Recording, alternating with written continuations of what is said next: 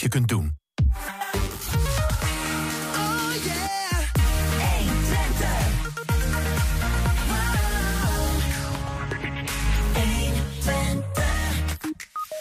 De ringdeurbel ligt onder vuur in Amerika. Daarom vragen we advocaat Thomas ten Berge... wat is er nou eigenlijk aan de hand en wat betekent dit voor Nederland? Zou het ook hier kunnen? De Universiteit Twente onderzoekt de rol van het internet... bij polarisatie in de samenleving. De Enschedeze Consensus Vocalis staat zaterdag met zangworkshops... en s'avonds een grote Singalong America-programma... in het muziekcentrum in Enschede.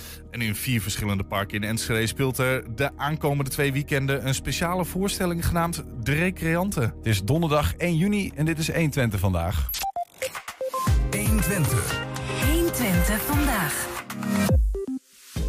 Bente Oudeboyink had als eh, tiener niks met atletiek en kwam nooit bij de FBK Games. En dat terwijl ze toch gek is op sport, een sportieve HBO-opleiding genoot en in Hengelo geboren is. Sinds vorig jaar is ze projectmanager van de FBK Games. En nu is ze bij ons te gast. Bente, welkom. Hoi, goedemiddag. Ja, dat is toch bijzonder? Ja, ja, ja, het eh, leven kan eh, soms grappig lopen. Ja, het, het kan ja, verkeren. Ja, ja, Voordat we daarop komen, misschien goed om toch heel even, ja, voor wie er onder een steen eh, heeft geleefd, of misschien heel jong is. Wat, wat zijn de FBK Games? De FBK Games is het grootste internationale atletiek evenement van Nederland. Ja. Ehm, met veel internationale wereldsterren aan de start. Olympische kampioenen, wereldkampioenen. En dat komt allemaal naar Hengelo heen, wat best wel bijzonder is. Dus ja, spektakel op zondag in Hengelo. Wat voor een plek heeft de FBK Games in een gemiddeld atletiek hart? Eh, ja, echt onder de echte atletiekfans, de mensen die, aan die de, de sport beoefenen of er veel in doen, is de FBK Games wel echt bekend. Eh, en, ook, en ook internationaal zie je wel dat eh, iedereen de FBK Games kent. En dan een beetje onder de noemer Hengelo. Ja. Dus ja, eigenlijk in atletiekland kent iedereen de FBK Games wel. Ja, Met dit jaar wel een bijzondere editie wat dat betreft. Tweedaags. Ja, ja, ja klopt. Ja, we hebben een 10.000 meter aan toegevoegd op de zaterdagavond. Dus eh, wat extra eh, ja, eh, voor de liefhebbers eigenlijk. Ja, ja. Ja, ja, want eh, normaal is het gewoon op de zondag. normaal is het een eendagsprogramma. Ja. En dan, zoals dat bij atletiek eh, eh, hoort, wordt er van alles eh, gedaan. En ook tegelijkertijd en ja, zo. van alles tegelijkertijd. Ja, dus je moet je ogen en oren goed open houden in het stadion eh, als je live eh, atletiek zit te kijken. Ja. Ehm, dus eh, ja, we proberen iedereen er zo goed mo- mogelijk op voor te bereiden en de, de programma's zo in elkaar te draaien dat het goed te volgen is. En dat niet alle ehm, finales op dezelfde momenten zijn, maar dat het wel ehm, eh, goed langs elkaar heen loopt. Ja. Ja, maar eh, Ja, het is, het is ook wel interessant, want het is een beetje een, ja, weet niet, een beetje ook een vreemde eend in de bijt. Aan de ene kant is, het, zeggen mensen de moeder alle sporten, omdat er eh, van alles gedaan wordt en omdat natuurlijk hardlopen, hè, wat een atletieksport is, ja, klopt. eh, aan de basis staat. Hè, dat gebruik ik bij voetbal en bij Ja, alle sporten feitelijk bijna, Ja. eh, bijvoorbeeld. Eh, aan de andere kant is het ook een beetje een, een niche, heb ik altijd het idee, zeg maar, hè, Ja, atletiek. ja. Eh, Ja, weet je, eh, sommige, mak- sommige sporten zijn makkelijk te verkopen. Iedereen weet hoe een potje voetbal werkt. ja. Maar atletiek heeft inderdaad heel veel verschillende disciplines. en daarmee ook heel veel verschillende regels en dingen waar je op moet letten. Ook als je de wedstrijd volgt. Dus dat is wat complexer om te volgen als je de sport niet kent. Maar het is wel, nou ja, je noemt het al even de moeder der sporten. Er zit gewoon heel veel spektakel. Het is gewoon eh, eh, snelheid, kracht. eh, alles komt eigenlijk samen bij de atletiek. En dat maakt de sport ook wel echt heel spectaculair om naar te kijken. Maar zijn de regels eh, inderdaad ingewikkeld? Ik zit even te denken, ja kijk, hoogspringen. Iedereen ziet wanneer iemand niet over een, eh, een, een, stok springt. Of Ja, eh, verspringen, hoe Ja, verder. Of ja, eh, hoe ver die kogel dan geworpen wordt of iets dergelijks. Er is het ook best wel straightforward, toch? Ja, het is, het is wat dat betreft wel straightforward. Maar er zitten natuurlijk wel veel regeltjes aan. Kijk, je hebt eh, in andere sporten ook veel regels. Eh, maar als je zelf niet uit de atletiek komt, dan eh, moet je er best wel in ver- verdiepen op het begin om, om de sport te leren kennen. Ja. Om het ook leuk te gaan vinden? Ehm, nou, het- ik, ik, voordat ik bij de FBK Games aan het werk ging, was ik nog nooit bij een atletiekwedstrijd geweest. Dus ik ben direct in mijn eerste week ben ik naar een wedstrijd in Duitsland geweest. En ik was direct verkocht eigenlijk. Ik vond het super vet om te zien. Ehm, Maar dit, vra dit vraagt natuurlijk naar, naar een doorvraag. Hoe kom jij eh, bij de FBK Games terecht als je in, in principe niks met atletiek had? Nou, en weet je, niets met atletiek. Ik volg, weet je, ik denk dat, dat ik net als menig, menig Nederlander wel eh, tijdens de Olympische Spelen de atletiek onderdelen volgde. Eh, maar verder het, het hele jaar door wat minder. Ja. Ja, via via toch eh, eh, ja, hier terechtgekomen. Ja. Dus, eh, en, en dan groei je er snel in. Ja, want wa- wa- wat heeft dan ehm, in dat toernooi in Duitsland gemaakt dat je hoekt bent? Ehm, nou, ik had ook wel een beetje geluk, moet ik zeggen. Want ehm, eh, daar was destijds eh Mondo Duplantis, postdoc hoogspringer was daar. Eh, ik weet niet of jullie de naam wel eens hebben gehoord, maar dat is een... eh, Ja. ja. Ja, nou ja, goed. Die, wordt, die wordt, naam valt ook vaak als het om de FBK-games gaat, omdat hij daar dan ook... eh, Ja, klopt. Ja, dat is ook het derde jaar dat hij in Hengelo komt dit jaar. Maar hij was ook op die wedstrijd in Duitsland, waar hij een wereldrecord poging heeft gedaan. Dus daar, weet je, dat, de, dat is een indoorwedstrijd, dan, er zit goede sfeer in. Ja, Ehm, en er gebeurt gewoon heel veel. En dan als iemand ook nog een wereldrecordpoging doet, dan staat, staat alles wel op de kop, laat maar zeggen. Dus dat is wel een. eh, ik heb een goede eerste ervaring gehad. Ja, ja, ja, ja, Ja, dat scheelt ja. natuurlijk. Goed beginnen is het halve werk wat dat betreft. Ja, zeker. Ja. Ja, zodanig eh, dat je in ieder geval er nog steeds eh, bij zit. Je bent eh, eh, Ja. eh, projectmanager. projectmanager. Ja, ja. Wat, wat betekent dat eigenlijk? Wat doe je bij de FBK Games? Ehm, ja, eigenlijk zorgen dat eh, eh, alles in een organisatie bij elkaar komt. Ehm, en dat heeft heel veel verschillende facetten. Eh, we hebben een heel wedstrijdteam wat zich bezighoudt met de wedstrijd. We hebben teams wat zich bezighouden met de veiligheid, met de entree, met catering. En dan heb je nog contact met heel veel leveranciers. Dus eigenlijk ehm, alle lijntjes met elkaar verbinden, zodat het op de wedstrijddag allemaal samenkomt. Mhm. Ja, ja. En, en da- eh, daarin vind jij, begreep ik, jezelf eigenlijk wel een hele goede ambassadeur überhaupt voor, voor de FBK Games. Eh, ik snap niet wat je helemaal met die vraag Nou, ik heb eerder begrepen eh, dat- dat, jij, dat je zegt van nou, als, er- als er iemand eh, eh, een, een- woord voor de FBK ja. Games moet voeren, dan ben ik wat dat betreft wel een goede. Nou, weet je, het is wel, een- ik vind het wel een ehm, leuk voorbeeld, omdat ik dus eigenlijk niet uit eh atletiekland kom, om het zo maar te noemen. Ehm, maar het is ook wel eens goed om het, laat zeggen, van de andere kant te va- ervaren. Snap je wat, wat ik bedoel? Ik, ik, ik, was, ik werkte eerst niet in de atletiek, maar ik ben nu wel fan. Dus dan misschien kun je ook, als je meer van dat soort mensen in je team hebt, of je weet hoe, je, hoe die mensen dan wel sport volgen, Ja, hoe je ze kunt bereiken, of eh, eh, hoe je ze kunt enthousiasmeren om wel eh, de atletiek te gaan kijken. Ja, want is dat ook iets wat je als FBK Games team ehm, beoogt? Zeg maar? Want aan de ene kant moet je gewoon een, een, een goed toernooi neerzetten. Hè? Het moet natuurlijk aan bepaalde standaarden voldoen, kan ik me zo voorstellen. Ja. Games heeft ook een plek in de, eh, in het, in de competitie, toch? Ja, een soort eh, van, ja we zitten in een eh, internationaal circuit. Ja, dus Ja. ja. Ehm, dus ja, die sporters, die, er is ook wel een afbreukrisico voor als het niet goed is, lijkt mij. Hè? Dus dit moet ook gewoon goed zijn. Ja, zeker. Ja. Aan de andere kant, ehm, ja, wil je mensen naar het stadion, wil je Ja. misschien wel enthousiasmeren voor atletiek, kan ik me zo voorstellen. ja, klopt. Ja, het is wel een beetje het, ja, tweedelig wat dat betreft. Want voor atleten is het echt ehm, eh, is het gewoon puur competitie, punten pakken ehm, en kunnen ze aan de ranglijst eh, eh, punten werken, laat maar zeggen. Mhm. Ehm, aan de andere kant wil je ook juist de niet-atletiekliefhebbers in het stadion hebben. Kijk, eh, als we alleen de atletiekliefhebbers hebben, is het ook, dat is ook leuk. Mhm. Maar het is, ook, het is ook een evenement, het is ook een beleving. En Ja. het is ook vet om die mensen naar het stadion te kunnen krijgen. Hoe had je jezelf gestrikt als jij nu nog aan de andere kant van, de, Oh. van het verhaal zou staan? Leuke vraag. Ehm, nou, ik denk eigenlijk dat het, als je een keer hoort van iemand hoe het is, ehm, eh, dan ga je denk ik wel een keer mee. Ja. Weet je, je gaat ook vaak toch wel naar een festival omdat iemand zegt, oh, dat is echt leuk. Of, eh, en ik denk dat wij, weet je, wij doen het over het algemeen heel goed in Hengelo. We zetten echt wel een mooi evenement neer. Ehm, dus eh, gewoon eh, goed organiseren en daardoor eh, Ja. mensen enthousiasmeren. Ja. Dus je hebt ook dat, dat, het verhaal wat jij hier houdt voor hoe je zelf goed bent. In ieder geval, je moet het van, van, van warme netwerken hebben. Van mensen die er wel zijn geweest. Die zeggen, je moet gewoon eens ervaren hoe het is. En dan, dan weet je eigenlijk hoe het zit. Ja, dat denk ik wel veel. Ja, Ja, ja. ja, ja, ja. Jij, hebt, je hebt nog andere dingen in je leven te doen dan de FBK Games. In principe doe je dit een soort van nu in deze periode extra Ja, nou, met heel veel eh, bij. Want je werkt normaal op Papendal. Ja, klopt. Ja, voor de Atletiek Unie. eh, Wat is je rol daar? Eh, ik Dus de- voor mensen die het niet kennen, dat is een plek waar eh, Olympische sporters worden Ja, klaargestoomd klopt, voor ja, hun. Ja, Papendal is eigenlijk het topsportcentrum van Nederland. Ja. Tialf is, laat maar zeggen, het schaatsvoorbeeld ervan. ja. Papendal zitten andere sportbonden, waaronder de Atletiek Unie. Er wordt alleen maar gedacht in Olympische Spelen, heb ik wel eens idee. Ik ben, ik, ik ben er een keer geweest Ja. voor een persbijeenkomst. Ja. waarbij ik bijvoorbeeld eh Jorandi Martina mocht Oh, ja. interviewen. En Daphne Ja. Schippers en zo. Ja. Hartstikke leuk. Ja. Maar als je daar kwam, wat mij opviel, was meteen eh, dat het allemaal ging over nog zoveel dagen tot, was volgens mij toen Parijs, geloof ik, of iets Klopt. dergelijks. Ja, dat is nog steeds zo. Eh, ja. Nou ja, of Tokio, weet ik wel wat het toen was. Maar in Ja. ieder geval, ehm, eh, weet je wel, en daar, daar, de, de sporters dachten in de Olympische Spelen. van. Ja, maar dat is natuurlijk ook het, voor veel sporters is dat wel het hoogste doel. Eh, Ja. En daar is de hele infrastructuur daar wel op ingericht. Dus het is een fantastisch, eh, fantastische werkplek. Ja. Ja. En wat, wat, wat, wat is jouw rol dan precies? wat doe je? Eh, ja, ik eh, faciliteer daar eigenlijk het, to- het topsportbeleid. Dus organiseren van trainingsstages, uitzendingen. Ehm, alles wat eh, eh, rondom de atleten eh, wordt georganiseerd. En dan de, specifiek de atleten van de Atletiek Unie. Ja. Ja, dus niet de volleybalteams en dergelijke die daar ook... Ook, ook gericht op atletiek dus, wat dat betreft. ja, ja, eigenlijk Ja. alleen maar. Ja. Zo is het zo ook gegaan dat je bij FPK Games terecht kwam? ja het is ja, wel via, via, via, laat maar zeggen. Ja. Ja. Ja, ja. Ben je zelf een goede sporter? Ehm, Ja, is eh, moeilijk te zeggen, Goede sporten. Nou, we hebben vanavond de FVK Dubbele Melk hardlopen.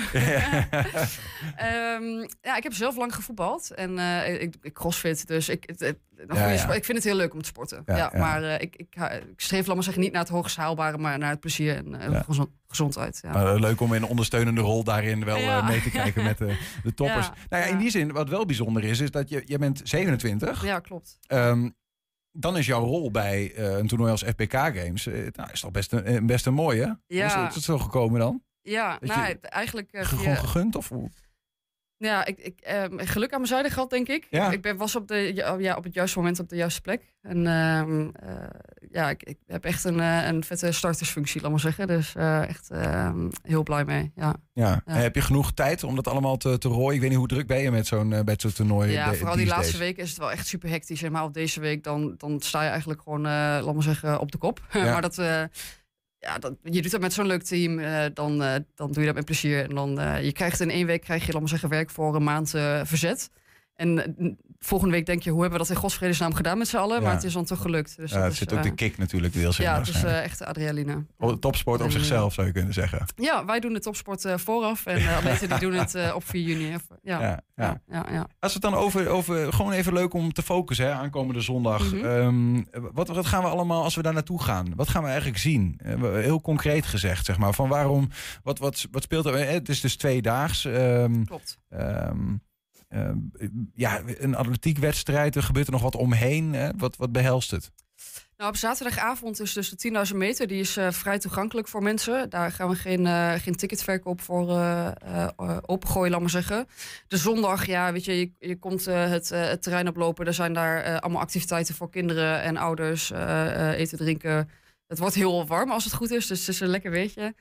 Ja, voor, Ehm, voor, voor het publiek misschien soms wel lekker. Maar ik kan me voor de atleten ja. voorstellen lastig is soms. Ja, ja, het is ehm, hopen op niet te hoge temperaturen. Ja. Ehm, naar eh, 23 graden en zonnetje en windstil zou heel fijn zijn. Ehm nou, een voorprogramma met veel nationale talenten. Eh, en dan hebben we een hoofdprogramma met onder andere Mondo Duplantis, ehm Femke Bol, Lieke Klaver, Jessica Schilder. Dus eigenlijk de Nederlandse top eh, versus namen. eh, eh, internationale top. Ja. Dus Sivan Hassan, die, die, daar, het is mede voor haar gebeurd dat, ze, dat jullie die, die 10.000 erbij hebben getrokken op zaterdagavond, ja, toch? Ja, ja, ja, dat is op verzoek van, van Sivan, ja. Want hoe is dat gegaan? Ja, eh, een goede vraag eigenlijk. Dat, ik weet niet precies hoe het is gegaan, maar ehm, eh, zij heeft ergens een, een raceplan bedacht waarin zij deze twee afstanden wilde combineren. En eh, eh, nou ja, ze- Ze konden niet op eenzelfde, dus ze hebben zoiets van als je nou wil dat ik die en die, dan kun je beter die op twee verschillende dagen. Moet dat zo een beetje zien? ja, en het is, het is natuurlijk wel even met de blik vooruit, ehm, eh, ehm, wellicht op, eh, op het WK atletiek. Ja. Ehm, want daar, het, het programma daarvoor is ook al bekend, dus het is, het is meer een soort van eh, een trainingsprikkel misschien en een mooie uitdaging. Ja, Je woont in Enschede, klopt. eh, eh, eh, werkt in Hengelo, komt daar ook vandaan? Of niet?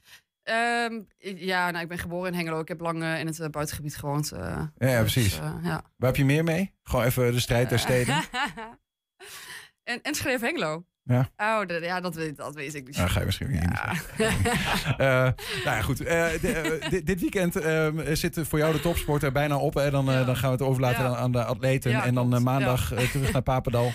Of is dat ja, dinsdag. even, ja, even, even dinsdag. Oh, ja, meteen ja. weer, Maandag ja. even de laatste dingen afronden hier. En dan eh, dinsdag weer richting Papendal. Ja. Nou, heel veel plezier eh, dit weekend. Dank dat je even wilde aanschuiven. Om eh, nou ja, ons en anderen te enthousiasmeren Ja. voor de aankomende FBK Games. Bente eh Thanks. Oude Boeing was bij ons. Dankjewel. Ja.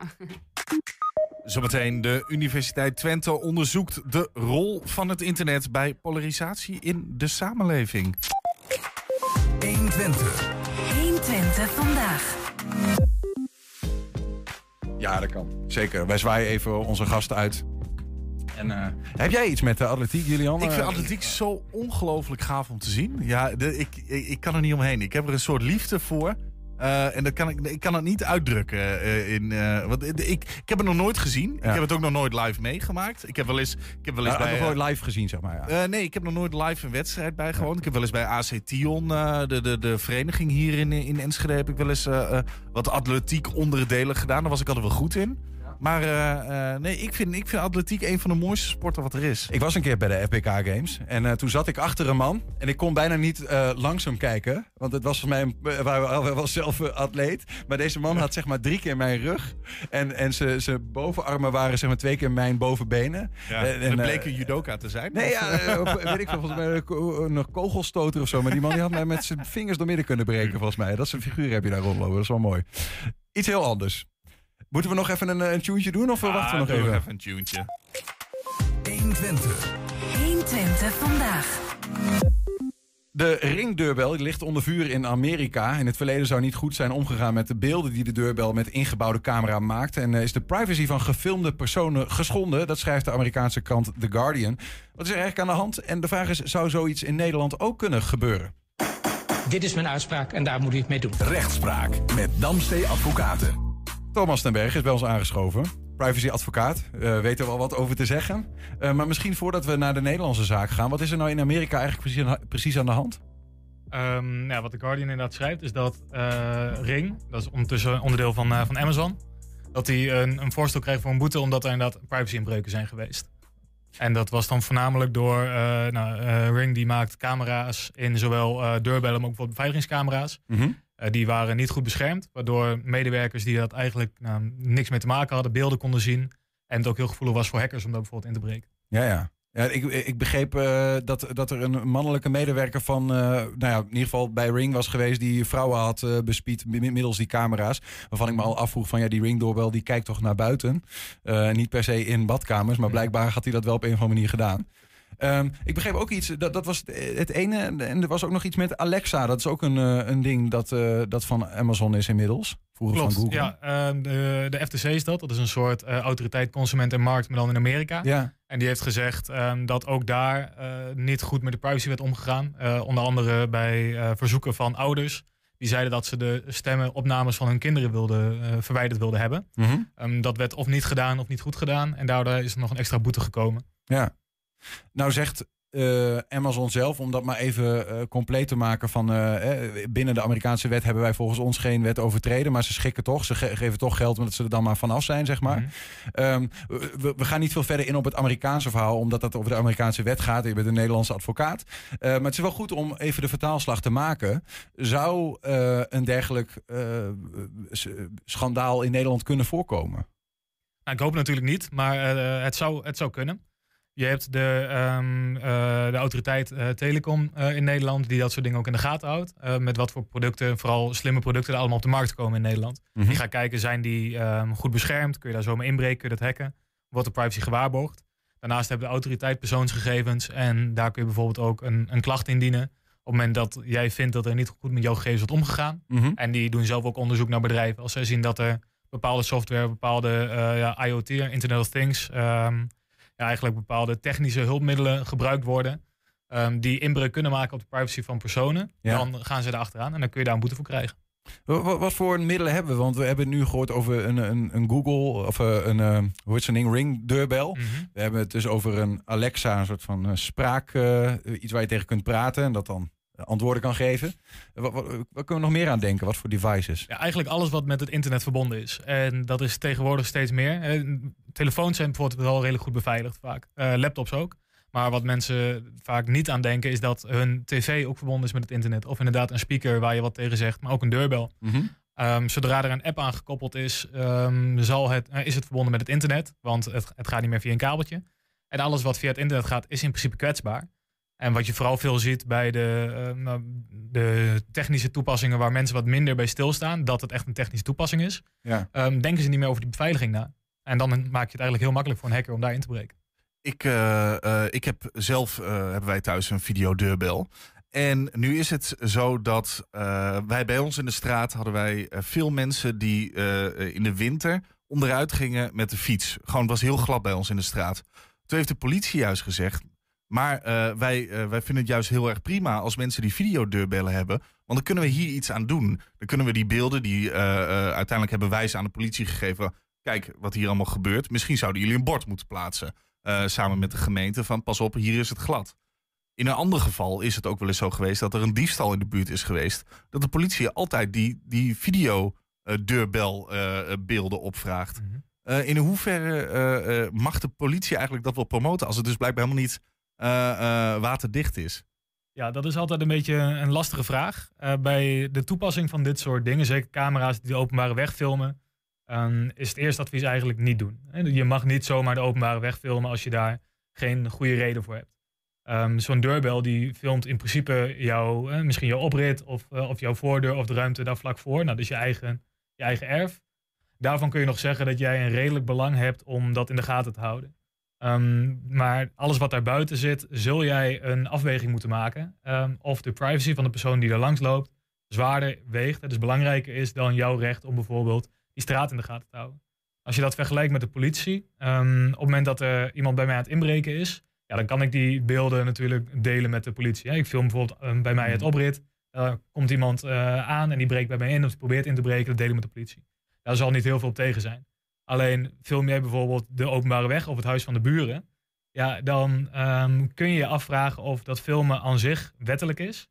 En als je dat dan gedaan hebt, kun je daarna nog afvragen, nou, als je dat dan toch al gedaan hebt en de politie vraagt daarnaar, want je hebt die beelden dan toch, of die moet delen. En dat zijn eigenlijk twee losse verwerkingen. Ja. Ehm, waardoor het antwoord niet heel simpel ja of nee is, mag dit, maar onder omstandigheden. Is, is wel interessant dus. Ja, het is interessant dat aan de ene kant, eh, hoor ik jou zeggen, eigenlijk die, die ringdeurbel, maar dit gaat trouwens even over een ander onderwerp, omdat dit eigenlijk aan de gebruikerskant zit van het verhaal, dat je, dat je die niet op de straat mag richten en vervolgens de politie een aanspraak doet op beelden als die toch gemaakt zijn. Dus eigenlijk op onwettig gemaakte beelden, zeg maar. Nou ja, goed, dat is misschien ook een beetje de paradox in dit verhaal. Ja. Ehm, maar dat is dus maar gezegd, de ringdeurbel mag eigenlijk niet op de straat gericht zijn. In principe ehm, niet. In, eh, in beginsel moet jij alleen eh, de dingen filmen die van jou zijn. Ja. Er zijn uitzonderingen denkbaar. Hè, ehm, maar ja, dat zul je per geval moeten afwegen. Ja, ja. Eh, in beginsel is het zo dat je niet zomaar de openbare weg langdurig met een vaste camera in de gaten mag houden. En dat is het uitgangspunt.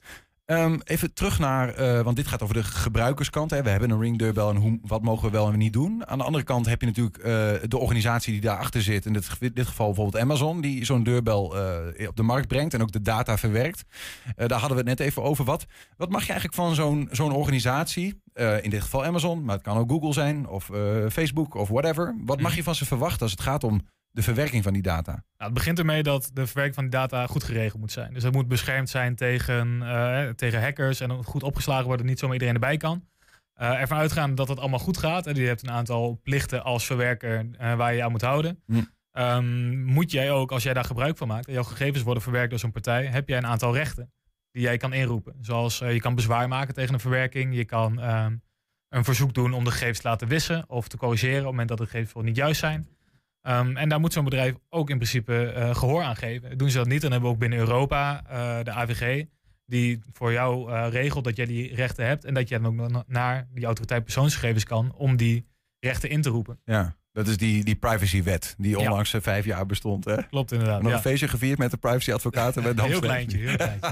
Eh, ehm, werd Ja. niet gefilmd, toch? Dat feestje.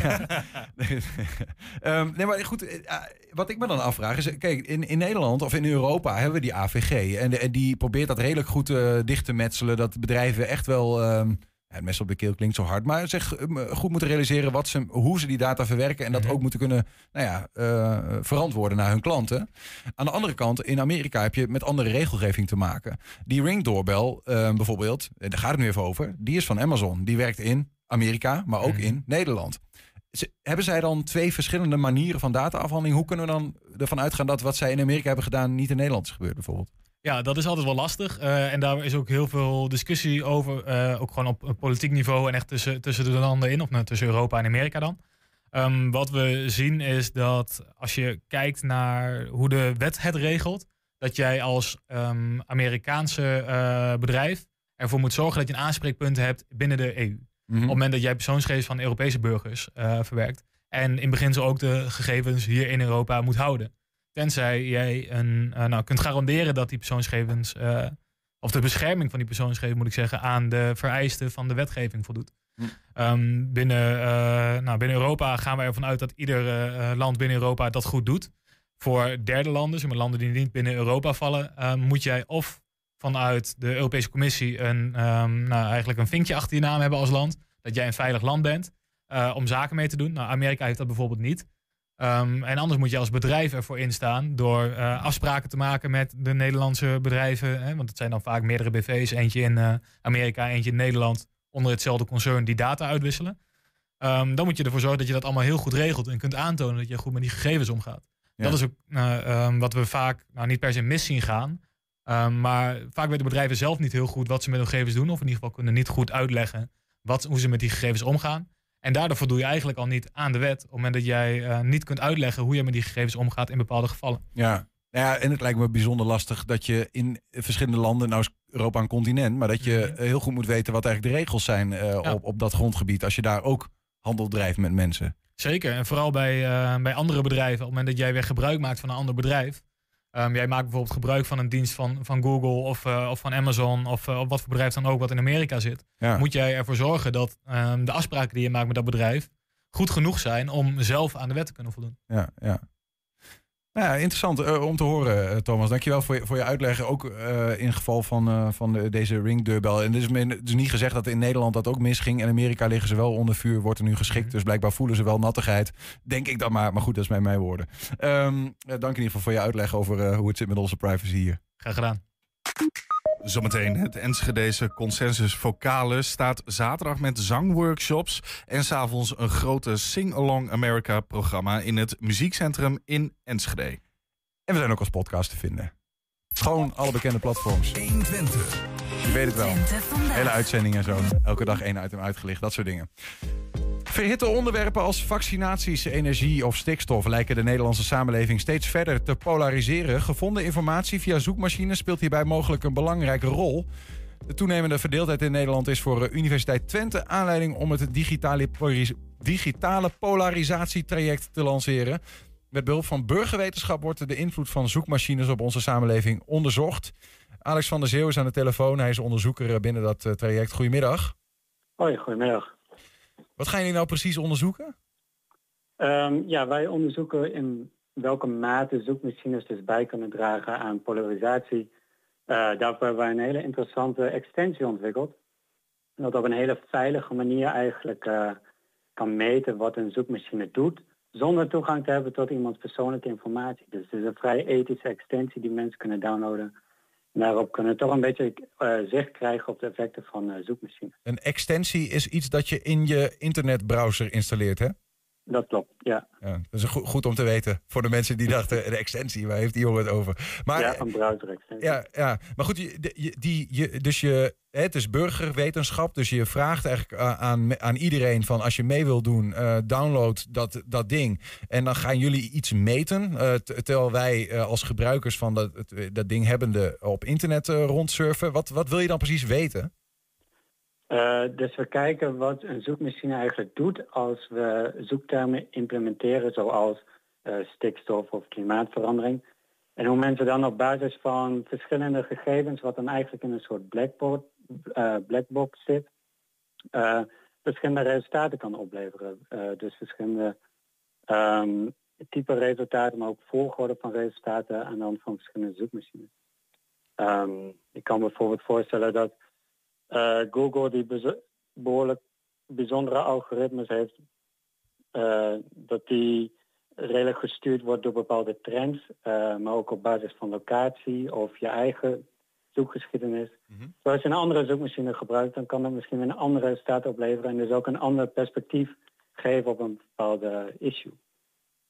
Dus als, ik, ik hoor je zeggen, als ik eh, bij de ene zoekmachine iets zoek, dan krijg ik misschien andere resultaten dan bij de ander. Aan de andere kant willen jullie ook eh, gaan onderzoeken of ehm, ik bij bijvoorbeeld Google andere resultaten krijg dan mijn buurman.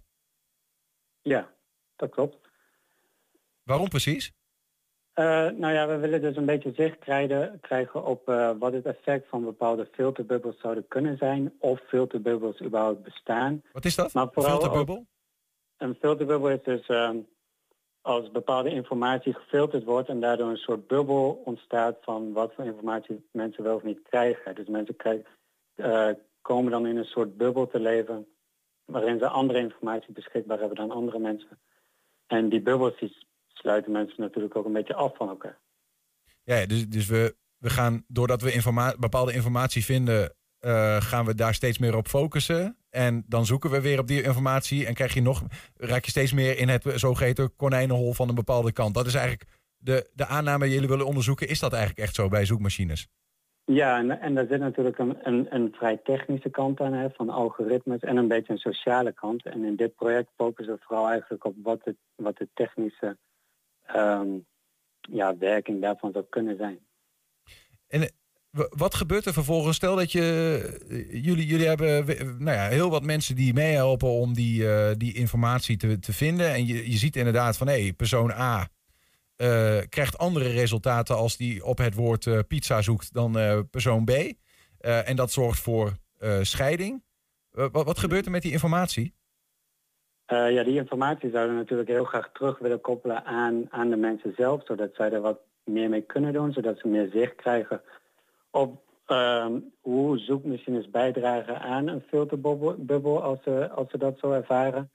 En ook dat ze iets meer zicht krijgen in wat algoritmes ehm, ja, teweeg kunnen brengen in hun hele dagelijkse eh, leven. En daarmee willen we ze ook een beetje aan vaardigheden bijbrengen in het ehm, ja, gebruiken van zoekmachines bijvoorbeeld. Hè. Dus hoe je zoekt en op wat voor manieren je bepaalde resultaten zou kunnen invloeden. Of dat je naar andere zoekmachines zou kunnen gaan om bepaalde resultaten aan elkaar op te wegen. Dus die datavaardigheden die, die missen nog best wel bij heel veel mensen. Mhm. En ja, dat zouden we graag een beetje willen verbeteren. Dus het terugkoppelen van die resultaten, dat is, ehm, dat is waar we voor gaan. Ja, nou ja, dat wordt natuurlijk met de, met de komst van eh, AI, hè, kunstmatige intelligentie, wordt het alleen maar eh, eh, meer als ik dat zo begrijp. Want als wij een vraag stellen aan een nieuwe, aan een nieuwe Bing, bijvoorbeeld, de zoekmachine van eh, Microsoft, dan gaat hij al heel duidelijk af op wa- wat hebben wij nog meer gevraagd en wat, wat wilt u, eh, gaat hij antwoorden op mijn profiel shapen. Dat, volgens mij is dat al bijna geen vraag meer.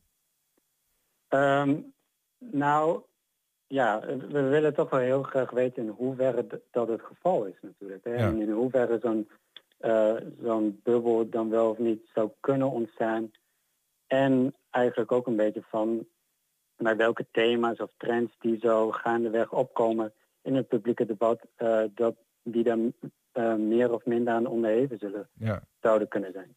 En, waarom zoom je zo in op, op zoekmachines? Hè? Want dit, dit verhaal over filterbubbels, dat hebben we natuurlijk ook als bij Ar- van Arjen Lubach gehoord eh, op de televisie. Maar dan ging het dan vooral om, eh, in dat geval bijvoorbeeld op YouTube. Maar het eh, mensen hebben het ook over sociale media, gewoon Facebook of TikTok, noem maar eens wat. Waar, waarbij je heel duidelijk dingen ziet die op jou zijn afgestemd. Hè? Dat is volgens mij ook door die bedrijven, wordt dat ook wel gewoon openlijk zo gezegd. waarom, waarom focussen jullie zo op die zoekmachines? Ja, nou ja, als je, als je bijvoorbeeld vergelijkt met social media, dan is dat wel informatie die een beetje op je afkomt. Hè? En mensen die hebben er wel al een redelijk besef van, van wat ermee gebeurt en dat het niet, eh, ja, dat, het, dat daar een beetje in gefilterd wordt. Maar in, een, in het dagelijkse leven, dan bedoel ik bij elke dag, weet je wel, ehm, uur tot uur, als je informatie tot je neemt, dan is het wel heel snel dat je eventjes een zoekmachine gebruikt. Als je bijvoorbeeld iets wil weten over klimaatverandering of als iets opkomt.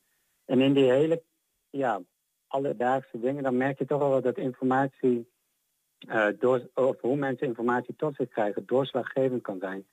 In eh, de opinies die zij vormen daarin natuurlijk. Ja. Dus zoekmachines is iets wat heel snel over het oog wordt eh, gezien, maar wel heel erg interessant. En zeker juist omdat, omdat mensen er niet zo heel snel naar kijken of aan denken. Ja. Maar ja, we googlen toch een heleboel. Ja, precies. Juist omdat het wat, wat meer een blinde vlek is van mensen, dat we van, van Facebook en, en dat soort eh, apparaten wel wat beter weten dat ze op basis van filtering werken. Maar bij Google is dat nog wat minder bekend wat dat betreft.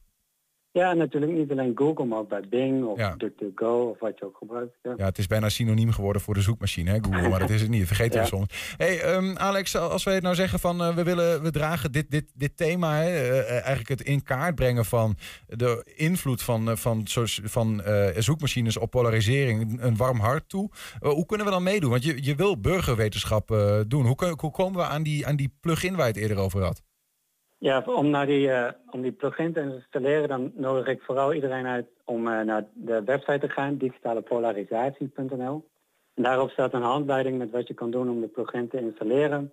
Er staat ook wat meer informatie op over het project en vooral de, ehm, bezwaren wat me- mensen zouden kunnen hebben over privacy en dat soort dingen. Daar wordt Ja. daar goed over uitgelegd. Dus digitale, digitale polarisatie.nl. Kijk, eh, dank voor je uitleg Alex. En eh, hoe lang gaan jullie het onderzoeken? Hoe lang gaat het ongeveer duren? Eh, nou ja, dit is wel een meerjarig project natuurlijk, wat op verschillende manieren evalueert aan de hand van de data. Dus we nodigen mensen vooral, vooral uit om de extensie een langere tijd op een computer te laten staan. Ehm, zodat wij dus op meerjarige manier de effecten kunnen analyseren. En ook zeker omdat verschillende thema's en trends opkomen in het publieke debat. Eh, zou het mooi zijn als we daar langer zicht op hebben. Succes daarmee. Eh, onderzoeker Alex van der Zeeuw, dankjewel. Dankjewel. In vier verschillende parken in Enschede speelt de aankomende twee weken, eh, of twee weekenden, een speciale voorstelling genaamd De Recreanten. En we gaan er zo mee bellen. Gaan we doen. 120. 120 vandaag.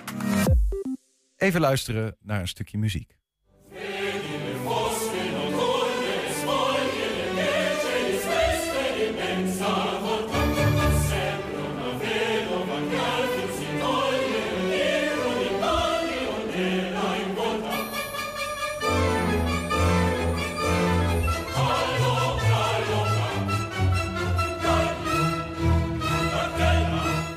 Zo, je wou even een stukje muziek luisteren, Niels? Ja, je ziet en hoort uh, Consensus Vocalis. Dat is een professioneel ensemble dat onder meer werkt vanuit Enschede. Aankomende zaterdag geven die geschoolde vocalisten twee gratis zangworkshops... waar alle tentenaren aan mee kunnen doen. Ook zij die onder de douche zelfs niet durven zingen.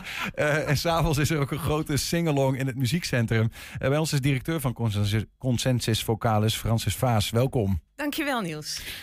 Is het echt zo, zelfs als je die zingende zaag bent, dan, uh, dan ben je welkom? Ja, echt. Dan ben je welkom. En dat is niet uh, zo van, uh, nou ja, volle bak en, uh, en succes. Maar gewoon het feit dat je samen klank kunt maken, samen iets zou kunnen zingen. Dat is zo'n fantastisch gevoel. En soms denk je van, ik kan niet zingen, dus ik moet dat niet doen. Ja. En wij zeggen, iedereen kan op een of andere manier zingen. En kom vooral en wij geven een fantastische workshop. En je gaat ervaren hoe geweldig het is om schouder aan schouder te staan. En te zingen met elkaar. Maar even zijn die, want ik ken, ik ken mensen. ik denk, ja, je bent gewoon niet te redden. Je vindt zingen heel leuk, maar dit gaat er gewoon niet worden. Zijn, is, zijn sommige mensen te redden nog, of, of gaat het er eigenlijk niet om? Uh, nou, het gaat niet over redden of, of uh, niet redden. Het gaat. ik begrijp dat hier in de studio iemand zit. Die... Nee, nee, nee, nee, nee. Ik gewoon, er wordt naar mij gekeken, maar dat is helemaal nee, nee, niet nee, zo. Nee, nee, nee, dat wil ik even rechtzetten. Maar iedereen denkt misschien wel aan iemand in zijn omgeving dat je denkt, zo doe dat nou niet. Je. Maar goed. Ja, nou ja, weet je, ja, ja, als, um, soms ligt daar iets heel simpels aan ten grondslag. Waardoor, dat heeft ook met bewustwording te maken van hoe gebruik ik nou eigenlijk mijn stem? Hoe belangrijk is die adem? Uh, het samen, ja, samen klank maken. En of dat nou klinkt of niet klinkt, ja. die ervaring is gewoon wel heel bijzonder. En die gunnen wij eigenlijk iedereen. Ook mensen die nog nooit in een koor hebben gezongen of met iemand anders samen hebben gezongen. Ook de, de mensen die dus op verjaardagsfeestjes uit de toon vallen. Ja. Ja. En, en is, het, uh, is dat echt ook de reden dat je zegt van nou, we gaan uh, zaterdag, want het is, is het begin van de week van de amateurkunst. Ja, hè, dat, in dat kader wordt het natuurlijk gedaan. Ja. Maar dat je zegt, we, we doen dit, we gaan uh, ongeschoolde amateurzangers geven de gelegenheid om van onze professionele vocalisten te leren. Gewoon puur van leer nou of, of zie wat het plezier van zingen is, of zit, ja. zit er nog wel iets, iets onder? Nou, er zit, er zit ook nog wel iets anders onder. Maar dus dat, dat, dat samen zingen, om dat te ervaren, dat vinden we heel belangrijk. Maar het is natuurlijk ook gewoon een heel maatschappelijke um, opdracht die we onszelf stellen. Om, um, om, om ja, nou ja, afdalen klinkt niet goed. Wij komen allemaal, ook al die professionele zangers, die komen gewoon uit die amateurwereld. Daar is iedereen ooit begonnen. En deze mensen hebben ergens de kans gehad om dat te gaan ervaren hoe zingen is. En die hebben daar hun werk van gemaakt. Ja. Maar die, die brede basis, die, die, die al die amateurs die van zingen houden, of misschien nog niet van zingen houden, daar begint het. En dat is de basis in die maatschappij. En ik vind dat we die in Nederland een beetje veronachtzamen. De muziekscholen sluiten. Um, uh, er is steeds minder mogelijkheid om te leren zingen of een instrument te leren spelen. Of je moet heel veel geld meebrengen. En dat gaat over twintig jaar gewoon uh, problemen opleveren als ze die niet al zijn. Waar, waar komt dat vandaan dan? Want, want de, um, ik neem aan dat die muziekscholen sluiten niet omdat het gewoon leuk vinden om muzikanten te pesten. Maar misschien ook omdat de vraag naar, dat de vraag naar muziekles minder groot is, bijvoorbeeld. Ik denk dat er minder geld is. Dat er minder geld beschikbaar voor is. Voor de cultuur? Ja, ik denk dat dat wel een van de redenen is. En ja, dat is, dat is uh, niet alleen jammer. Je ontneemt ook kinderen heel veel mogelijkheden hè, om iets te leren. Maar op de lange termijn heeft dat ook effect op kan ik nog wel naar een concert van een symfonieorkest? Of kan ik straks nog wel zelf die violist worden in het orkest? Of die zanger in dat professionele koor? Of een operaster? Of wat dan ook. Want als, het jou niet, als jij niet de kans hebt gehad om het te leren, hoe kom je dan ooit op een conservatorium waar je het vak gaat leren? Het leuk om daar zo meteen nog eens verder over te praten, ook wat dat dan betekent. Hè? Want eh, ik hoor wel eh, je passie uh, van nou, dat er iets wordt afgebroken aan de onderkant, waardoor nou ja, wat bijvoorbeeld nu consensus vocalis is, met allemaal professioneel geschoolde muzikanten, mhm. dat dat ook minder makkelijk te vormen valt, omdat je gewoon minder talent aan de basis hebt opgeleid. Wat, wat er nu nog wel is. Maar als we even inzoomen op die club waar jij directeur van bent. ik, ik zie de naam wel eens voorbij komen. Um, maar heel eerlijk gezegd weet ik niet precies wat, wat is dat eigenlijk, consensus vocalis? Mm Consensus vocalis is een professioneel vocaal ensemble of een professioneel koor zou je ook kunnen zeggen. We zetelen in Enschede en we zijn het enige professionele koor langs de hele oostelijke landsgrens. En er zijn nog enkele andere professionele koren in Nederland en die zitten of in Amsterdam of in Utrecht en eentje in Rotterdam en dat is het dan. En wij zijn een club van allemaal ZZP'ers, want zo is het systeem sinds 2013, dat je eigenlijk niemand meer in dienst hebt. Allemaal goede amateurs, of uh, goede professionals die auditie hebben gedaan. je moet auditie doen om bij ons te kunnen zingen. En je moet dus een succesvolle auditie doen. Mhm. En ehm, ons bestand is ongeveer, uh, of bestaat uit ongeveer 85 zangers. Uit heel Nederland. Ook uit Enschede, maar ook uit heel Nederland. Ook uit Duitsland, uit België, uit Polen, uit Zuid-Amerika, uit Amerika, Hongkong. Komen allemaal hier in Enschede uh, zingen? Ja. Hoe kan dat zo? Want je bent de enige langs de Oost-Nederlandse, of nou, langs de grens, zeg maar, aan de Oost-Nederlandse kant. Ja. Waar, waar, komt dat vandaan? Is Enschede zo'n aantrekkelijke stad of zijn jullie zo'n aantrekkelijke club? Of, nou, misschien dat laatste. ik weet, nou ja, weet ik niet of Enschede aantrekkelijk genoeg is, maar um, wat ons wel uniek maakt, durf ik te zeggen, is dat wij heel flexibel zijn in wat we doen. Dus we doen zowel opera. Hè, we zijn een vaste partner van de Nederlandse Reisopera hier in Enschede. Dus alle opera's waar een koor in zit, die opera's die zijn voor ons. Dus daar zijn onze zangers aanwezig. Um, we doen a cappella werk. Ik weet niet of jou dat wat zegt, maar dat zijn concerten zonder begeleiding. Maar we mhm. doen ook muziektheatervoorstellingen. Vorig jaar stonden we uh, elf dagen op Oerol. Met twee voorstellingen per dag. Met 500 man per keer. Eh, we, we, hebben ooit met het Metropoolorkest in het uh, Noordse Jazz gestaan. Ehm, we maken jeugdvoorstellingen samen met Zonnevank. Ja. Met Fion doen we concerten. We hebben de uh, Bach Twente, de stichting, waar we de, de klassieke of de echte grote werken van Bach doen. Het zijn vaak dus geen zelfstandige optredens van, van het koor, maar in samenwerking met als onderdeel van. Ook, ja, maar we maken ook zijn eigen producties. Alleen zijn die om te maken best wel duur. Dus daar moet je productiesubsidies voor aanvragen. En dat maakt je ook wel afhankelijk van de hoeveelheid geld die je dan krijgt om het te kunnen gaan maken. En uh, dus die samenwerkingen die zijn voor ons heel belangrijk. Ja. Uh, en niet alleen omdat het financieel gunstiger is, uh, maar ook omdat dat werk genereert voor die zangers. je brengt ze in contact met goede regisseurs, goede dirigenten. dus het niveau van het koor krikt ook op. Um, twee dingen waar we zo meteen even op moeten terugkomen. Eén is uh, wat je net beschreef over nou ja, de uitdaging aan de, meer aan de onderkant. Van hoe leid je nou uh, gewoon mensen in de muziekschool nog op als de muziekscholen niet meer bestaan, bij wijze van. Mm -hmm. en, en de andere is wat je noemt uh, gewoon puur het, het geld om, om, om te kunnen blijven bestaan. Want daar heb je ook iets over te zeggen. Een, een weeffout in het subsidiesysteem noemde je het zelfs eerder. komen we zo op terug. Even toch een beeld tussendoor, maar even weer te kijken van waar gaat het eigenlijk over. Consensus vocalis.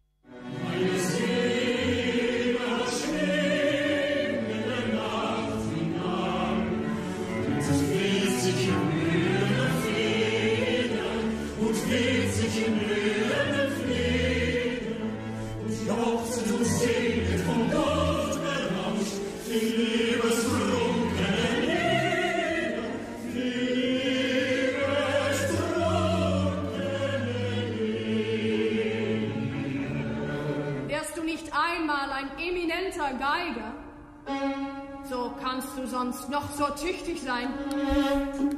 Du wirst als Sohn Robert Schumanns eine kümmerliche Rolle spielen.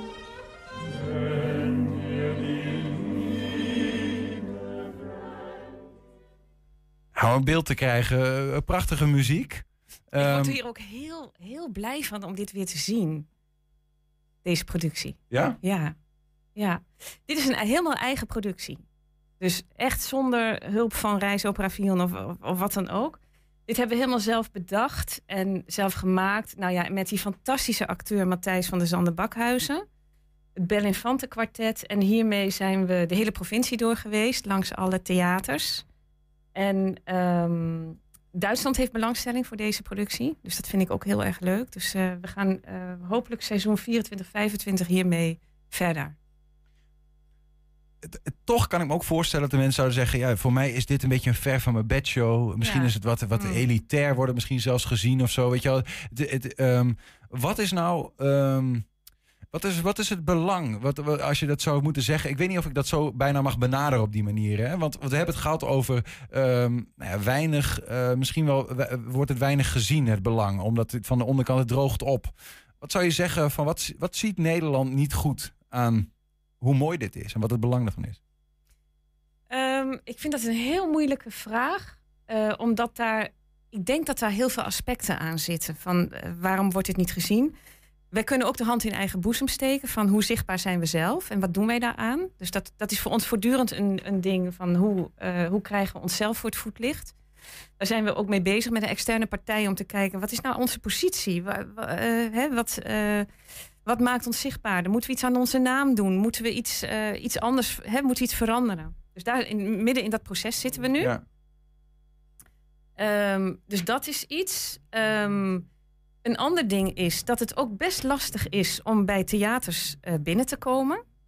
En ehm, dat, dat, dat heeft ook te maken met de hoeveelheid budget die, een, eh, die beschikbaar is in een theater voor producties. Met een koor is in principe duur. Ja, dat klinkt, dat is misschien te, te, te, te strikt gezegd, maar als wij ehm, eh, het moeten doen met een bepaald bedrag aan subsidie. Hè? Want Ja. zonder subsidie kunnen we het eigenlijk niet maken. Ehm, en we moeten fair pay betalen. Hè? Dat is ook een opdracht. Mhm. Hè? Je, moet, je moet goed betalen. Aan, je, aan je muzikanten. Aan je, aan je, Ja. zangers. Hè? Je moet gewoon goed betalen. Eh, marktconform. Mhm. Dat maakt, als daar 24 of 20 zangers op zo'n podium staan, is dat best wel een dure productie. En Mhm. dat geld hebben die theaters vaak niet. Dus moeten, de moeten er veel kaartjes worden verkocht. Ja, om dus worden de prijzen van die kaarten hoog. Ja, of, of je moet iets doen om die zalen echt vol te krijgen. Ja. Nou, en dat is best een, eh, een uitdaging. Nou ja, en, en daar zit een beetje, hè, want ik noemde net even die, die weeffout waar, waar jij het over hebt. Eh, je zegt eigenlijk van, eh, de- je hebt eh, eh, grotere of, eh, nou ja, je hebt eh, groepen die veel meer subsidie krijgen. Eh, waardoor ze hun muzikanten van die, vanuit die subsidie beter kunnen betalen. Ja. En de kaarten dus minder duur zijn. Ja. Dus worden ze meer geboekt door de theaters. Ja. Ehm, en omdat ze meer speelbeurten hebben om die reden, kunnen ze weer meer aanspraak doen op subsidie. Ja. Dus dan blijft er een soort van ma- machtsonevenwichtigheid wat dat betreft. Ja, zo kijk ik er wel naar. Ik vind dat ook een lastige. Dat je. ehm, eh, dat, dat, dat er soms echt gezegd wordt: ja, jullie zijn gewoon te duur.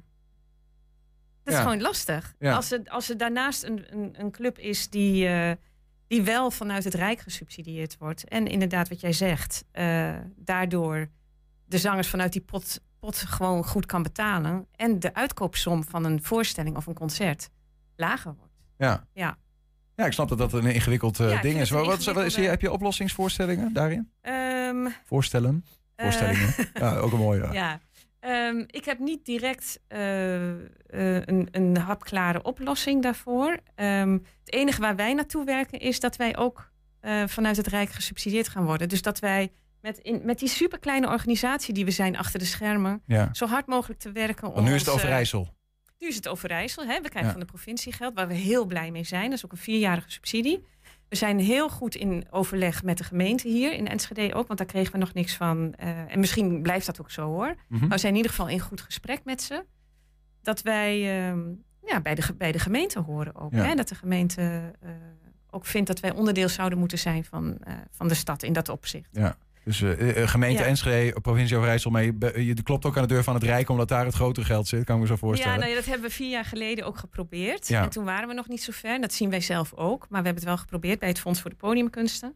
En dat gaan we straks de komende periode eh, wel proberen. We moeten Ja. bijna gaan afronden. Ehm, eh, ik wil in ieder geval nog één ding van je horen. Want ik begrijp ook, je zijn ook met iets nieuws bezig. Naast dus aankomende zaterdag twee workshops voor, eh, voor iedereen die wil. En een singalong. Komt Ja. er iets anders aan van het, het zingen op het werk? Ja, klopt. We hebben iets nieuws bedacht. Of althans, voor, voor Nederland is het redelijk nieuw. Ehm, in Engeland is het al eh, behoorlijk eh, in zwang. Eh, we noemen het Choir at Work. En wij, wij hebben een aantal zangers van ons, of die zijn we aan het trainen om ehm, naar werksituaties te gaan. Gewoon naar kantoren, bedrijven, eh, organisaties, redacties. ja, lijkt me een goeie. Ja? Eh, om gezamenlijk te gaan te zingen. En, eh, en ook dan heb je geen enkele ervaring nodig, maar is het heel fijn om eens te ervaren om schouder aan schouder te staan. Alle hiërarchie uit een bedrijf verdwijnt, hè, want je staat naast de, bij wijze van spreken, de CEO, staat naast de receptionist. En, eh, en de HR-medewerker die, eh, die staat naast jou, bij wijze van spreken. En je gaat samen zingen onder leiding van een eh, aantal zangers van ons. En dat kan een korte workshop zijn. Dat kan ook een meer, meer eh, daagse zijn, verspreid over een aantal weken.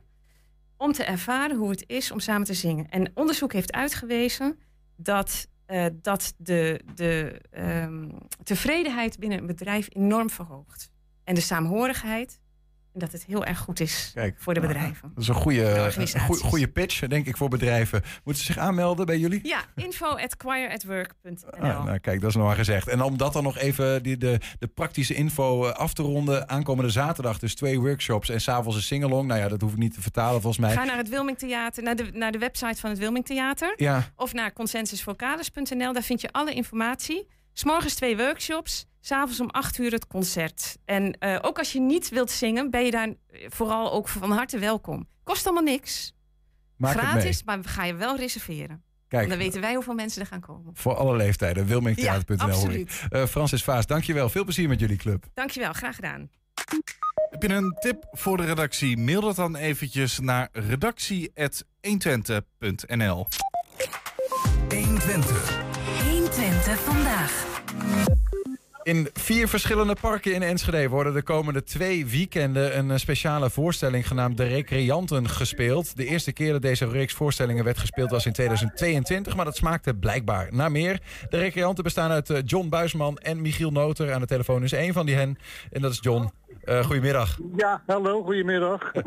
Was het, was het theater niet goed genoeg of houden jullie gewoon van, eh, van het park? Eh, nee, nee, nee, het, het, verhaal is anders ontstaan. Ik had een, eh, in, in de coronatijd, eh ik woonde op een flat, toen had ik een huisje gekocht op het recreatieoord Hoek van Holland. Dat is zo'n terrein met 1100 eh, eh, oude huisjes, zeg maar. En toen kwam er ineens tijdens de winterstop een brief van de gemeente Rotterdam dat ze het gingen verkopen. Zoals het gebeurt in de, ja, in de, Zeelse, aan de Zeelse kust. Ik weet niet hoe het hier zit. Eh, maar alle, alle kleine vakantiewoningen die worden, zeg maar, eh, ja, die gaan eraan door, de, door Roompot en dat soort, eh, dat Ja. soort bedrijven. Ja. De verroompottisering van Nederland. En daar, ja, nee, ja, zo noemen ze het echt. En, en daar heb ik een voorstelling over gemaakt. Alleen het recreatieoord Hoek van Holland blijft gelukkig bestaan, want we hebben zoveel actie gevoerd. dat het uiteindelijk overgaat aan de bewoners zelf. En, je- en, en, en je was toevallig toch in de buurt, John? En ik was in de buurt. ik, ben aan het repeteren. ik sta hier voor het oude V&D-gebouw. Ja. daar heb ik net gerepeteerd. En in het Wilming. Ja, ik, zit, eh, ik heb, een, eh, ik heb een, eh, een kamer van het Wilming en een fiets van de zaak. Voor het eerst van mijn leven. Eh, want ik zit hier geloof ik een maand. Ja, Dus precies. ik ben hier aan het repet- repeteren voor harmonie. Dat Kijk, is ook te gek. de recreanten en, en dan de harmonie, dat is een ander soort eh, muziektheatervoorstelling on the site. Maar om, om het even bij, bij eh, de recreanten te Ja, houden, we, ja. Zien, we zien o- ondertussen, je bent aan de telefoon, dus je ziet dat niet, maar we zien wat beelden van de voorstelling. Waar gaat het over? Wat zien we? Eh, ja, het gaat over twee mannen die op een eh, vakantiekamp zitten en die een brief krijgen van de gemeente Rotterdam. eh, dat er plannen zijn om het hele kamp eh, eh, op te doeken. En dan, eh, en dan breekt een beetje de pleuris uit, zeg maar. En, en, Daar, de- daar gaat het over. en, en, jullie zijn daarin de recreanten. Wij zijn de recreanten, ja. ja, ja, ja, ja, ja. En zijn jullie ook Ja. een beetje de recreanten? Is dat een beetje op jezelf gebaseerd? Nou, het, het hele verhaal is, maar het is Ja. mijn eigen verhaal. Alleen zat, zit, ik, zit ik daar met mijn vrouw eh, in Hoek van Holland. En eh, dat is nu eh, Michiel Noten geworden, eh, zeg maar. Maar verder is het wel eh, grotendeels mijn eigen verhaal, ja. Is het, is het een, een protest, eh, zoals je een protestsong kunt hebben, een proteststuk eh, van jouw hand dan, wat dat betreft? Nee, nee, dat is geen eens een protest. Het is gewoon, het is gewoon zoals het gebeurd is. Zoals het gegaan is. Ja. En zoals ik, eigenlijk, zoals ik eigenlijk hoop dat het voor een hoop van die kampen in Nederland zo gaat. Want me- meestal is het eigendom, ja, meestal is het particulier eigendom. Maar dit was van de gemeente Rotterdam. Dat kamp, dat bestaat 100 jaar. Dus er was, was onge- ongelooflijk paniek. Er zitten mensen die zitten er al 60 jaar. eh, vierde generatie eh, zit er. En ja, ik weet niet hoe dat hier zit. In Rotterdam gaan ook heel vaak de, op dit moment de, de volkstuinen eraan. Omdat, omdat er maar gebouwd moet worden. Terwijl ik denk van ja, dan heb je geen idee wat een volkstuin voor mensen betekent. Snap je? Dus daar gaat het in feite. Ja, maar het klinkt toch wel alsof, alsof je er ook wel maatschappelijk over bewogen bent wat dat betreft. Ja, dat ben ik heel erg. Ik was ook heel, ik was ook heel erg kwaad. Ik had geen werk meer. Eh, ik had geen werk meer in de coronatijd. Ik had geen inkomen meer. Ja. En toen had ik alleen nog maar dat huisje. En toen zei de gemeente van ja, dan gaan we dat ook nog. eh, eh, ik werd hel. Nee. En ik, zat- ja, en ik zat binnen, ik zat binnen twee weken zat ik bij, bij Kassa. Eh, en dat liep allemaal nogal een beetje uit de hand. Dus het, het actievoeren ging te gek, zeg maar. Is, is, is theater ook therapie voor je dan, John? Theater is altijd therapie voor mij. En, ik hoop, en, ik hoop ook, ik hoop, en ik hoop ook eigenlijk voor de mensen die, er, eh, die, die komen kijken naar theater. Want dat is toch wel wat het doet, eh, theater. Theater laat je toch altijd, hoop ik, eh, iets anders zien dan dat je, dan dat je misschien gedacht had. Ja. En dat je dacht van, oh ja, dat is natuurlijk ook, zo kan het ook. Je speelt samen met, je speelt samen met Michiel, eh, Michiel Noter. Maar, Noter, ja. Maar er, er is er nog een eh, speler in het spel. Ja, Kees, die staat hier naast mij. Want ik sta natuurlijk, ik sta, Kees staat naast mij, want ik sta voor eh, Flaco Records, in een verkoop van platen en cd's. Ja, ja. Ik weet, ik weet alle platenzaken in Nederland te vinden. Dus ik kwam net al de zaak binnen. Toen kreeg ik al een singeltje van Feyenoord kampioen kreeg ik, uitgedeeld. Omdat ik hier wel vaker kom. Die had hij voor me bewaard. ja. Wat dat betreft, een feestjaar voor jou als Rotterdammer. Eh, ja, zeker weten. Ja, dat was heel erg leuk. Ik ben niet de fontein in gedoken, want ik ben meer van de, ik ben meer van de muziek dan van de sport. Eh, eh, maar dat was inderdaad, eh, ging dat wel goed, ja. Maar ook van Holland was het toch veel meer hoor. Want dat was een, eh, dat was een behoorlijk groot feest toen dat eh, eindelijk van de baan was. Want zo'n gemeente kan behoorlijk eh, aandringen, hè? Ja, ja eh, eh, ik, snap het. Het zijn gro- grote spelers, maar ja... De, de- de- Ja, het zijn grote spelers en de, en de, de roompotten en zo zijn ook hele grote spelers. Ja, dus het, Eh, het, het theater kan daar eh, enigszins eh, tegenwicht aan, aan bieden, begrijp ik wel. Tenminste, dat is, dat is de bedoeling. Is het dan eh, niet praktisch, dan is het wel psychologisch. Ehm, Ja, ik heb hem eerst gespeeld in mijn eigen tuin in Ja. Eh, dus dat, eh, daar, ja, daar kwamen alle bewoners, die kwamen daar een beetje kijken. En die zaten natuurlijk allemaal te huilen. ja, die, die Dus, zagen eh, zichzelf terug. Die zagen zichzelf terug, ja. ja, ja, ja. Wie moet er komen aankomende zaterdag, zondag en de, de week daarop? Nou, ja, iedereen die, iedereen die van theater houdt, iedereen die niet tegen onrecht kan, iedereen die een huisje heeft of een volkstuin en die hoopt dat het bewaard blijft, die mensen allemaal. En ik vind het altijd fijn als het een beetje lief zijn. Het lief publiek is altijd fijn. Ja, dat is een beetje klappen, hè, ook wel. Ja, maar ik, ik, ik heb ook gehoord dat het, dat het eh, eh, niks kost. Ja, ja, ja, volgens mij voor je, je moet wel een kaartje bestellen via het Wilming. Zodat ze weten wie er allemaal komen. Maar eh, je, je verdient er ook helemaal niks aan. Dus uiteindelijk ben je, ben je een voorstelling aan het maken over dat je geen geld had, geen huis meer. Ik, ik, ik heb geen idee. Ik, mijn, mijn vrouw regelt dat. Ik denk, dat, ik, denk, ik denk dat hij wel wat geregeld heeft met het Wilming. Want het, ik zou zeggen, Enschede is, is blij met het Wilming Theater. Eh, want dat is wel, eh, ik vind dat heel bijzonder. Ja, dat die dit doen. Ja, ja, ja dat die dit doen. Oh, mijn, eh, kijk eens, mijn collega Remco Vrijdag, die komt eh, naar buiten bij Flaco Records. Hij heeft niks gescoord. Heb je niks gescoord, Rem? Wat, wat, wil je, wat wil je hebben? Exoten. Ik, was, ik ben op zoek naar een exoten. Oh, Remco Vrijdag is op zoek naar exotische... Die- die wa- eh, die waren eh, niet te 33 vinden. En die, nee, die vinden. Dus als er nog luisteraars zijn die eh, exotische platen in huis hebben, breng ze naar, naar het Wilming. Voor Remco Voor vrijdag. Remco vrijdag. Eh, Ja. ja. mooi. Wij spraken nu met John Buisman. Hij speelt eh, aankomende zaterdag 3 juni en zondag 4 juni. En dan weer zaterdag heeft er 10 zin juni en zondag 11 juni. Eh, in, in, achtereenvolgens het Van Heekpark, Woldrikpark, Wesselenbrinkpark en Theehuis. Schuif eens aan, dan is het maar gezegd. Eh, maar zoek Theehuis voor... schuif eens aan. Speel ik daar ook? Ja, Theehuis, Theehuis schuif eens aan.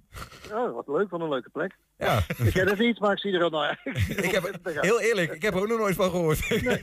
en ik woon Nou, toch al een tijdje in deze stad. hè? Ja, precies. Eh, John, dankjewel. Heel veel plezier. Nee, en, eh, dankjewel. Wil je meer weten? Zoek even op de website van het Wilming Theater. Vind je het vast. Het heet De Recreanten. Ga. Ga ik zeker Ja, doen. ga je- Yo, yo. En daarmee zijn we ook aan het einde gekomen van 120 vandaag. Terugkijken, dat kan direct op 120.nl. Vanavond om 8 en 10 zijn we ook op televisie te zien. Zometeen op de radio. Henk Ketting met de kettingreactie. Veel plezier en tot morgen. 120 Weet wat er speelt in Twente. Met nu het nieuws van 5 uur. Goedemiddag, ik ben Bas van Halderen.